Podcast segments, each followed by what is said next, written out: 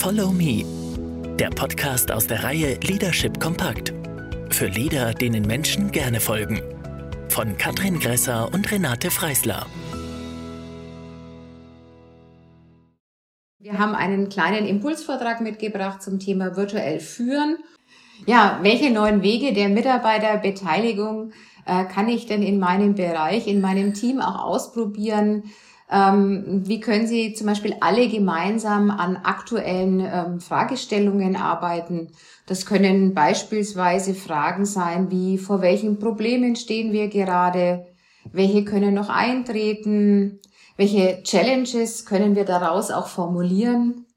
Welche Lösungsansätze finden? Und vielleicht auch, welche Herausforderungen hat Corona bisher für uns gepusht? Und welche Übergangslösungen, die ja mittlerweile schon ein Stück weit in die Normalität eingekehrt sind, sollten wir denn nach dem Ende der Krise, wenn es denn ein Ende gibt, unbedingt auch beibehalten? Ja, letztendlich ist es ja so, dass die Mitarbeiterinnen und Mitarbeitern den Menschen folgen, in den herausfordernden Zeiten die Führung übernehmen und nicht denen, die Funktionen oder Rollen innehaben. Also dieses Thema, wer übernimmt wirklich in diesen Zeiten die Führung, wo kann ich mitgehen, das gibt ja auch Sicherheit und Stabilität für den Einzelnen und für die Teams. Ja, und äh, vom Führen auf Distanz, das wir ja jetzt schon äh, ein ganzes Jahr lang gut bewältigen, geht's auch zum hybriden Führen. Und in vielen Teams wird's nach der Pandemie einfach auch zum Arbeitsalltag gehören, je nach Bedarf eben im Homeoffice oder auch im Büro zu arbeiten. Und das stellt die Führungskräfte schon wieder vor neue Herausforderungen. Und das erfordert natürlich noch mehr Flexibilität. Denn ähm, wenn heute sechs ihrer Mitarbeiter im Büro sind, von denen zwei morgen im Homeoffice sitzen, dafür aber drei andere vor Ort sind und andere nur einmal im Monat äh, ins Unternehmen kommen, naja, da wird schon ein Stück weit komplizierter. Also es geht darum, den unterschiedlichen Bedürfnissen von beiden Seiten, also den Mitarbeitern im Homeoffice und den Mitarbeitern im Büro, einfach auch gerecht zu werden. Also sicherzustellen, ähm, wie können denn auch alle relevanten Informationen bei allen ankommen und auch möglichst gleichzeitig. Und egal, wer wann und wo arbeitet. Das heißt, das Teambuilding wird natürlich generell herausfordernder. Und ganz ehrlich, nicht alle Mitarbeiter sind glücklich mit diesem hybriden Arbeiten. Der eine fühlt sich im Homeoffice alleingelassen, wir erinnern an die Telefonzelle, und der andere fühlt sich im Büro vielleicht bevormundet oder ist tatsächlich auch im Büro einer höheren Arbeitslast ausgesetzt. Ja, und es kommen dann auch Aussagen äh, oder Gedanken, manchmal wird es ja auch gar nicht ausgesprochen. Ähm, die, die im Büro sind, äh, wir sind jetzt hier unter permanenter Aufsicht und äh, die anderen zu Hause, die arbeiten ganz entspannt, sitzen auf der Terrasse oder im Liegestuhl und haben einen lockeren Tag. Auf der anderen Seite sind die, die daheim sind, äh, denken sich dann, na ja, die im Office, die haben es jetzt schön, die können super im Team kreativ arbeiten, stecken die Köpfe zusammen, kriegen einen guten Kaffee und gehen in die Kantine. Also auch das äh, hören wir ja immer wieder mal mhm. und bekommen vielleicht auch direkt ein Schulterklopfen für die guten Leistungen, weil sie halt gerade präsent auch da sind.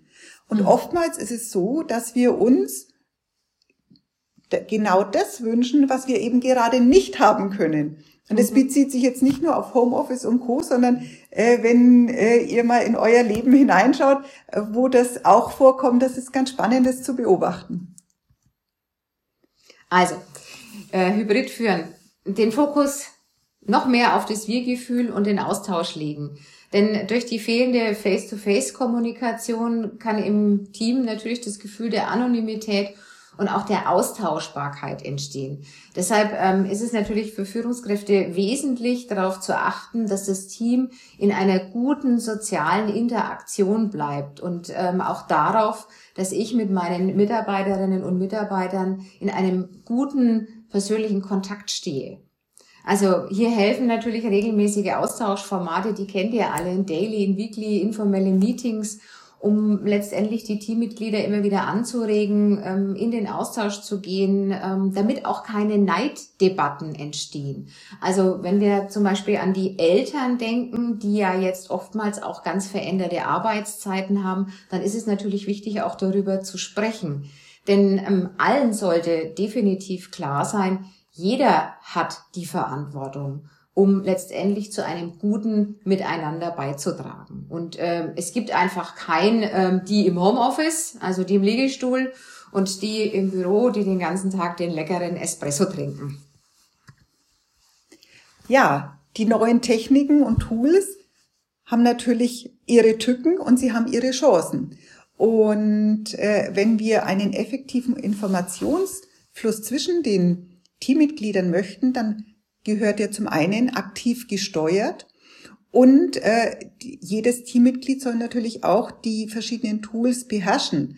Und es gibt ja mal, überall gibt es Anfangsschwierigkeiten, auch das, was jetzt kommt, Umstellungen, wenn wir sagen auf Teams, dann wird es auch wieder mal mhm. äh, gewisse Hürden und Frustrationstoleranz brauchen. Ähm, auch da gemeinsam mal drüber zu lachen und äh, zu sich gegenseitig un zu unterstützen.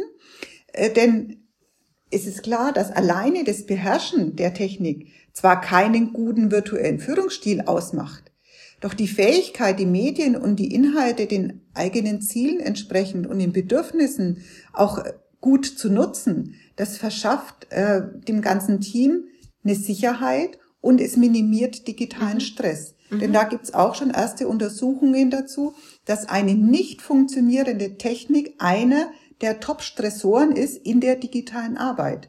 Und äh, deswegen diese Frustrationstoleranz zum einen natürlich immer wieder in dieses, sind wir wieder beim Growth Mindset, ich kann es noch nicht und ich kann es lernen.